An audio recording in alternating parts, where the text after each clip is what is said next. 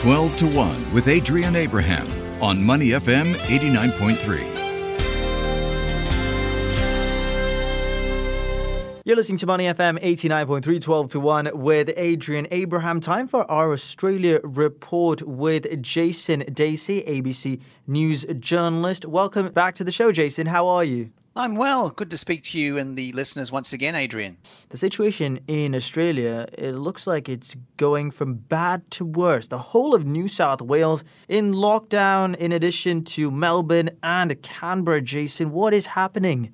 Isn't it a bad picture in how things change so quickly? You know, just a few short months ago, Australia was the envy of the world with its coronavirus response and the lack of uh, community transmission. But now we're a basket case when it comes to the world. New South Wales is recording between four and five hundred new local COVID nineteen cases per day. It's two months into a lockdown. Melbourne is also in lockdown and they're getting between twenty and thirty cases per day. Canberra is also uh, the, the nation's capital, also not in a good spot, and there's no end in sight, particularly for my old hometown of Sydney, with case numbers going up and up and up, and Melbourne's not looking too good either. Melbourne's had more than two hundred days in lockdown since this began last year.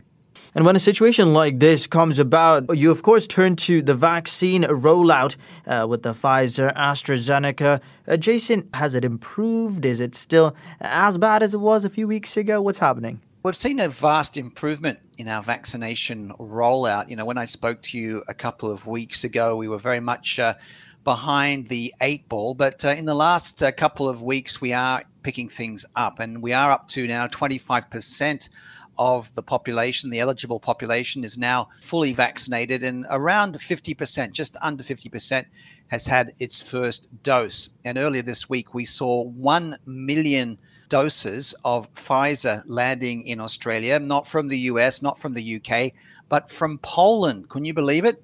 So that's uh, come. We had actually a bit of a disappointing response from the U S because Scott Morrison, the Australian Prime Minister, had asked the U S for, you know, some help with uh, coronavirus vaccines. Didn't get that help. So Poland, we saw the Poles. Of course, there are lots of uh, Australian people of Polish descent, particularly when I was a kid. So now we're seeing these vaccines rolled out, particularly in Sydney, where the Olympic Stadium is becoming a vaccination hub. And the Premier of New South Wales, Gladys Berejiklian, is urging people aged between twenty and thirty-nine to get vaccinated, particularly in Sydney's worst hit local government areas, you know, in the southwest of the city. Now, these are areas, Adrian, that are very multicultural. English isn't the first language. So we are seeing a lot of uh, outbreak in these parts of Sydney, not the most uh, salubrious or the richest parts of Sydney. So this has become a priority for the Premier of New South Wales, Gladys Berejiklian.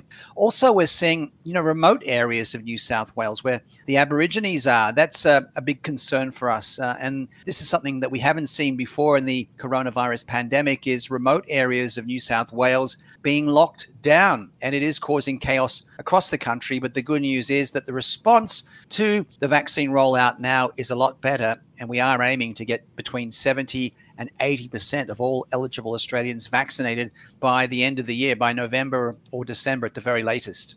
Music to your ears, I'm sure, when you hear uh, the vaccination rollout will be improving significantly. Jason, just a bit on Canberra. They detected one case last week, and Canberra completely locked down for a while. And, uh, you know, this is the pattern we're sensing with the different Australian states as well. Once they record one, two cases, everything goes on lockdown. But how has this situation gotten so out of control for a country that was the gold standard, as you mentioned earlier?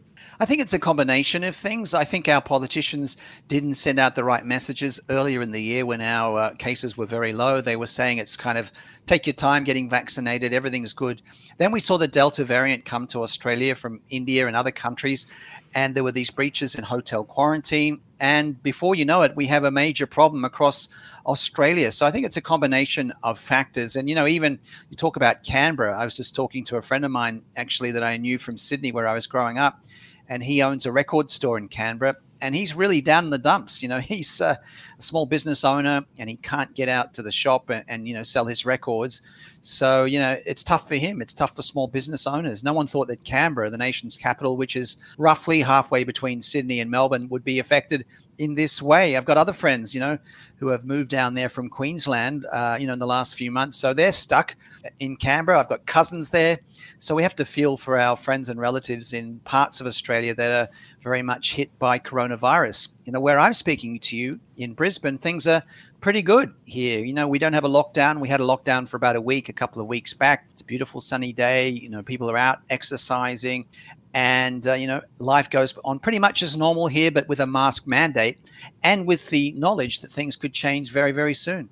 Yeah, the situation in Australia is changing dramatically every day, and uh, certainly need to keep our eyes out for the situation as it develops. Of course, all the attention is going to be turning uh, to one individual, a certain man, Scott Morrison, the Prime Minister. Now, he says zero COVID nineteen cases, not realistic. He was contradicting uh, Western Australia Premier Mark McGowan. Also, Scott Morrison's popularity uh, falling ahead of the federal election uh, by May twenty twenty-two. You know, what's happening with the Prime Minister?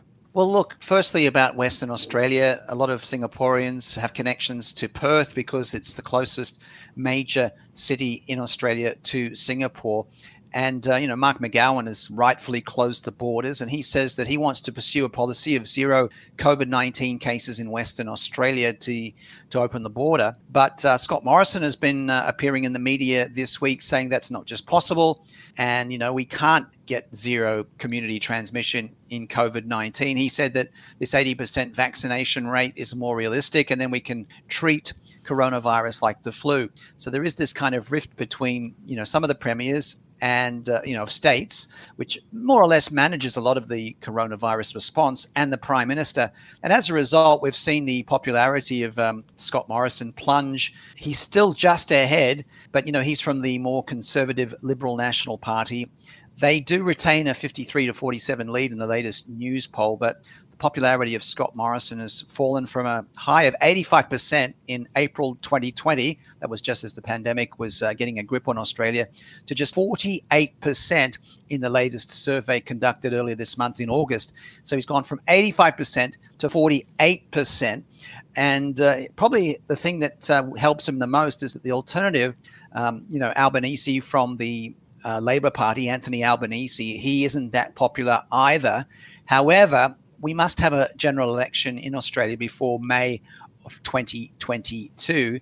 So it's pretty tricky for the Liberal National Party, the ruling party, to know when to hold that election, given that they really are on the nose at the moment. And Scott Morrison appearing in the media and trying to play things down. He, what he's saying is that, oh, look, the Delta variant has changed everything up, and that's why we were kind of relaxed before. We didn't know this was coming.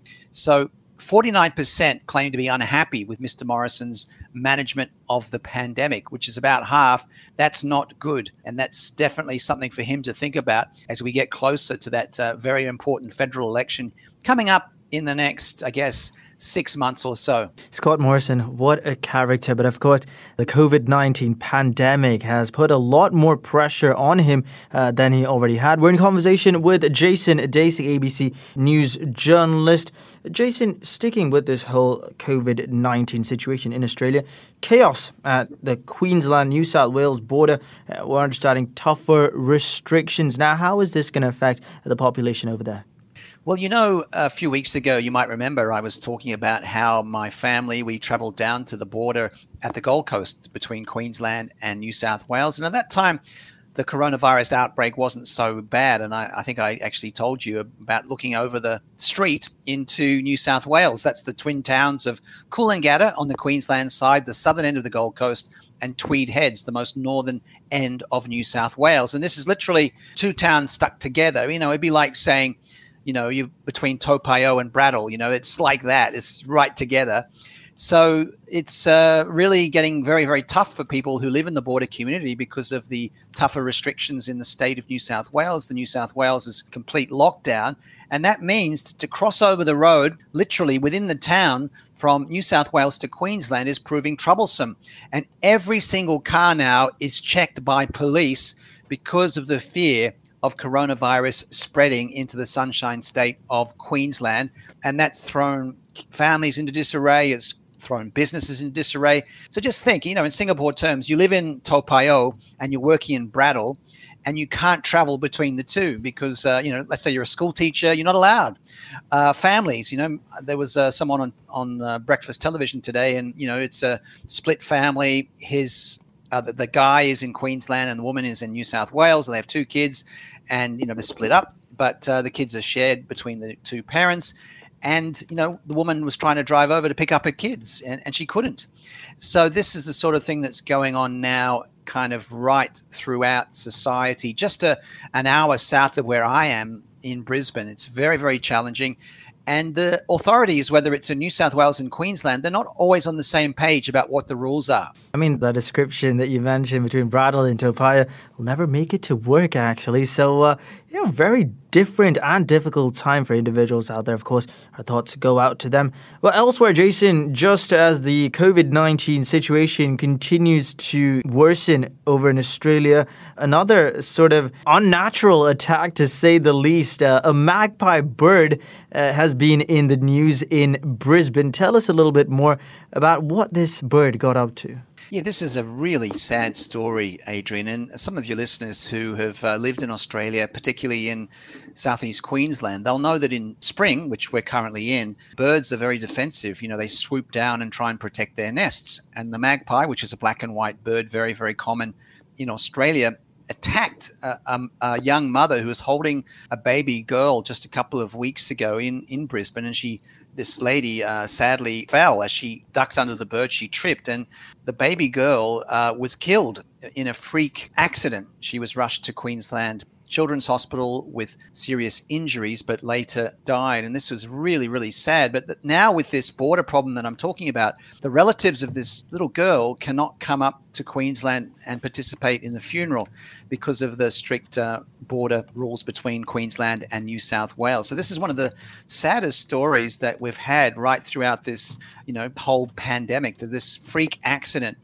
has happened. And again, these birds are very, very aggressive. I cycle, as many of your listeners know, but this time of year I tend not to cycle because when you are on your bike, these birds are swooping down. Even if you're on the road, not necessarily in a park, they'll swoop down and they'll peck your ears, and it really is a bit uh, risky. It, it goes on for about six to eight weeks, but this was a very sad story that came out over the last few days. More than one hundred thirty thousand dollars has been raised, by the way, for this little girl's parents. Her name is Mia, and her uh, parents uh, are very grateful for the outpouring of love and, and public support that they've got from this freak accident. Tragic, to say the least, and rightly, as you mentioned, there, a freak accident, devastating for that family as well.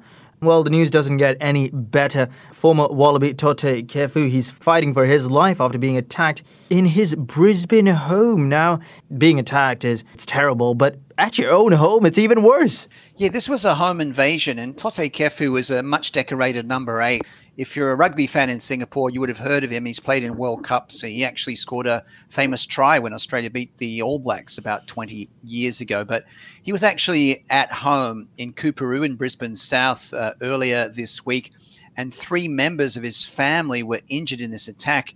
And I understand it was a, a kind of a stabbing. Four people rushed to Princess Alexandra Hospital, and she he, and Toutai Kefu sustained an abdominal wound, while a man in his twenties suffered lacerations to his abdomen and back. A woman in her forties received an arm injury, and a teenage girl sustained a hand injury. So we're still trying to find out what exactly happened, but it was uh, something in the middle of the night. People stormed into the house and they were stabbing uh, Toutai Kefu and his family members. So this is a big shock for the Queensland and Australian rugby community. And, and Toutai Kefu, he played sixty tests for Australia in a seven-year international career. He's now forty-seven years of age, and he's been coaching the Tongan national rugby side recently. He is of Tongan heritage, but uh, very much a proud Queenslander. So we're all hoping that Toutai Kefu can pull through this, but this is something you don't want to hear about on the news.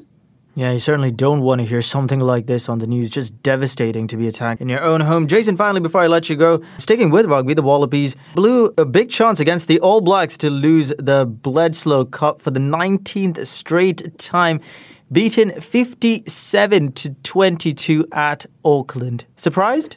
Not surprised, but this could have been a much different story. You look at that uh, scoreline, fifty-seven to twenty-two. It looks like a thrashing. It was in the end. But earlier on, Australia had a really good chance because they went to halftime down twenty-one fifteen. And at the start of the second half, there was a yellow card for one of the All Blacks players. So Australia had reduced the All Blacks to fourteen men. They had the ball deep in New Zealand territory. Then everything went wrong. They I think they had a penalty against them and they went up the other end of the field. The All Blacks scored, and after that, it was pretty much one-way traffic. The All Blacks are multiple world champions. They're pretty much the best team in world rugby, uh, and they are still light years ahead of Australia. But Australia hasn't beaten the All Blacks at Auckland's Eden Park in thirty-five years. So there were some encouraging signs uh, for Australia, but honestly, they made too many stupid uh, mistakes. And, you know, two intercept tries against New Zealand playing at Eden Park, you just don't get away with that. But there are encouraging signs. The Rugby World Championship has started now, and that includes Australia, New Zealand, South Africa, and Argentina. Uh, it's a young Australian side, but you've got to admire the, the All Blacks. They are just so good, and they pretty much, they you know, they're they're like the Brazil of uh, of football. You know, they just play with lots of flair, and they are kind of streets ahead of uh, a lot of the other teams out there. But I've got hope that uh, Australia will improve and and maybe get a win over South Africa in an upcoming match. They will play New Zealand again in Perth. That's coming up towards the end of this month. Jason, I'm sure you can recall as well, the All Blacks have been a dominant force, not only in rugby, but also across all sports. They just transcend sport. Yeah, they're a great brand. You know, I really like uh, the way that they play. I actually like New Zealand sports teams. Australian sports teams can tend to be a bit cocky, you know, a bit aggressive. Uh, New Zealand just gets the job done with a minimum of fuss. They certainly do. We've been in conversation with Jason Dacey, A B C News journalist, joining us all the way from Australia. Jason, always a pleasure speaking to you.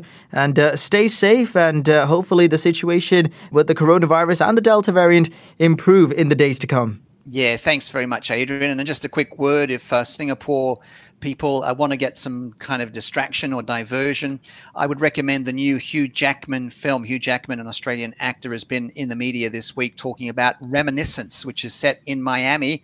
Hopefully it's on the screens there in Singapore soon. I would say it would be a good one to go and have a look at. But hope everyone there stays safe, stays positive, and let's get through this together. To listen to more great interviews, download our podcasts at money f m eight nine three dot s g or download our audio app. That's A W E D I O.